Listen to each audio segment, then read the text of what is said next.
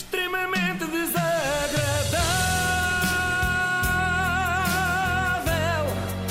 é mais forte do que é. Portanto, estamos a filmar e a Inês começa por se despir. Muito bem, Inês, era o que tínhamos combinado para termos com, mais visualizações. Estava mesmo com calor, estava mesmo com calor. Obrigada por fazeres isso por mim. Hoje temos crítica literária, eu vou analisar convosco, quer queiram, quer não, a primeira obra, já sei que podiam querer recusar-te, de Nuno Graciano. Eu estava a ver que nunca mais, não é? Estava há muitos anos à espera disto. É a primeira? É. Ah, muito bem. Não se percebe, não é? Um homem com tanto para dizer. Não me chamem bom pai é o título, não é mau, mas acho que ficava melhor com o acrescento. Não me chamem bom pai, chamem-me tio careca. Destaquei algumas frases-chave deste livro que acho que passam bem o conceito da coisa. Primeira, ao longo da minha carreira televisiva, ouvi muitas vezes rasgados elogios à minha condição de pai. Mas em que contexto é que surgiria este elogio? Portanto, os convidados iam lá ao programa da manhã e tal, e diziam, olha, gosto muito de ver trabalhar e sinto que é muito bom pai. Graciano depois concretiza. O feedback que fui recebendo manteve-se dentro desta linha. Ah, o Nuno trabalha tanto, tem uma profissão tão exigente, mas não falha como pai. Eu adoro pessoas que partilham elogios que lhes foram feitos, não é? Eu sinto sempre algum embaraço com isto e faz-me lembrar uh, uma colega de escola que um dia contou que entrou numa festa e ficou toda a gente a olhar para ela. E uma outra colega nossa, um bocadinho mais inocente, disse assim, porquê? Ias assim tão mal? E com Graciano é isso que eu penso. Bom, mais duas pérolas saídas da pena de Graciano e que nos fazem ter pena de não termos a mesma autoestima. O meu sentido de justiça implacável levou-me a optar pelo curso de Direito, é a primeira, e modéstia à parte, os meus filhos são os sortudos por terem os pa- o pai e as mães que têm. Nuno, escusas de pôr a parte do modéstia à parte, porque nós já percebemos isso à partida. A modéstia para o tio careca é como os legumes para algumas crianças, vai sempre para a borda do prato. Não sei porque é que puseste aí uh, crianças. Para ti também, não é? Claro. Crianças e Luís Oliveira, tens razão. Uh, carequinhas em geral. Podia, isto isto aplica-se também ao Nuno Graciano, lá está, faz sentido. Que errado. E por falar em prato, Graciano relata o momento em que mudou de vida, abandonou a televisão e dedicou-se aos queijos. Andava com dezenas de caixas de queijos no porta-bagagens e percorria restaurantes e mercearias por todo o país para dar a provar o meu produto. Ouvi muitas vezes a pergunta, isto é para os apanhados?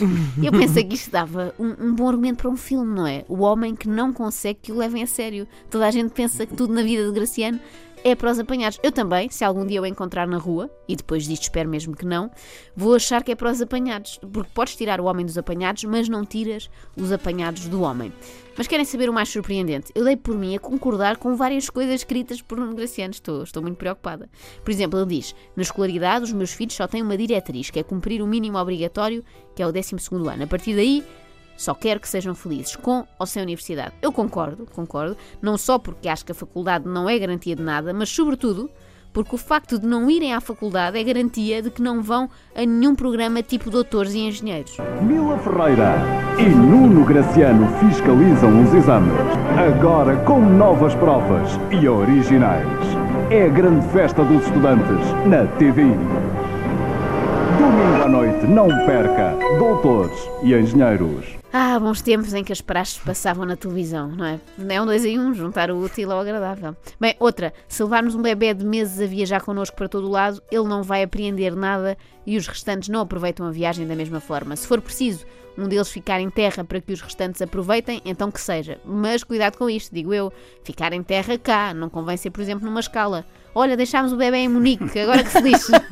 Aproveitamos mais a viagem.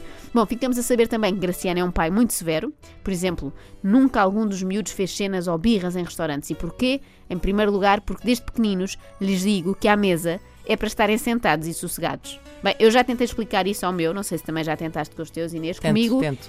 Não resultou. Talvez dito pelo Nuno Graciano surta mais efeito. O meu filho, como sou eu, deve achar também não. que é para os apanhados. Dito não me leva pelo, a sério. Dito pelo Nuno Graciano surta só. Não, não. Quando ele grita, miséria! Bom, a outra prova de que é severo, Graciano não gosta que os filhos vão a casas de banho públicas, diz mesmo, se estiverem comigo, simplesmente não vão. Pobres crianças, devem odiar ir de férias com o pai, não é? Têm de fazer Lisboa-Algarve sem beber uma gota de água. Chegam lá desidratados, parecem uma passa. Bem, encontramos ainda dicas preciosas neste livro. A minha preferida é esta, que é muito comum ouvir-se isto.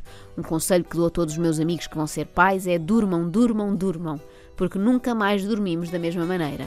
E então, há assim uma espécie de banco de horas, como no trabalho, dá para acumular e usar depois? Acho que não. Graciano conta também que conheceu a sua mulher no D O C S e que três anos depois estava a ajudá-la a fazer um teste de gravidez.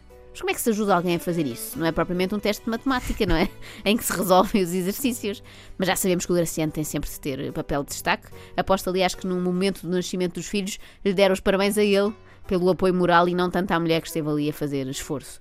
Ele partilha inclusive as palavras que proferiu a quando do nascimento do seu primogénito. Caiu a ficha. Este naco de carne é o meu filho. Eu espero que tenha acontecido num hospital e não no talho. Seria esquisito ver Graciano adotar um pedaço de picanha do Uruguai e dizer isto. Bom, o tio Careca separou-se da sua primeira mulher e conta o que fez quando anos mais tarde conheceu o novo companheiro dela. Ele disse-lhe três coisas. Querem tentar adivinhar? O que é que ele disse ao, hum. ao novo padrasto dos seus filhos? Hum, não consigo, não é, sei, é não sei. A primeira Mas é... espero, espero o melhor. Não Mas tem dizendo... alguns clássicos. A primeira é... A Patrícia é uma mulher extraordinária, estima e cuida, cuida bem dela. Eu gosto okay. sempre desta lata, não é? Do, do ex-marido ir dar conselhos ao, ao, ao marido novo, não é? Como se ele não soubesse, não é? Ele vai se casar com ela porque não achou nada especial. Segundo, se algum dia precisares de um tempo a dois, liga-me, que eu fico com os miúdos. Uau, bonito. Ah, bonito. E a terceira, se alguma vez fizeres mal aos meus filhos, mato-te. Inesperada, não é? Vamos nesta cadência de simpatia. Good cop, não é? Good sim, cop, sim. good cop, good cop. Puma! achei, achei inesperado este final. E o Graciano tem este problema. Acho que isto sintetiza o problema de Graciano. Ele consegue até ser um tipo ponderado e razoável, às vezes, com o qual até concordamos, mas de repente acorda o Hernani Carvalho que tem dentro dele e vai por aí fora. Aquilo que eu vou dizer agora é só de pai para pai. Oh, mas não, Maria querida, você, diga-me uma coisa. Você droga-se ou injeta-se com o chifre? Tem que haver aqui, uma destas duas é certa. Cá está. Às vezes vai longe demais. É melhor ficar-se pelos queijos.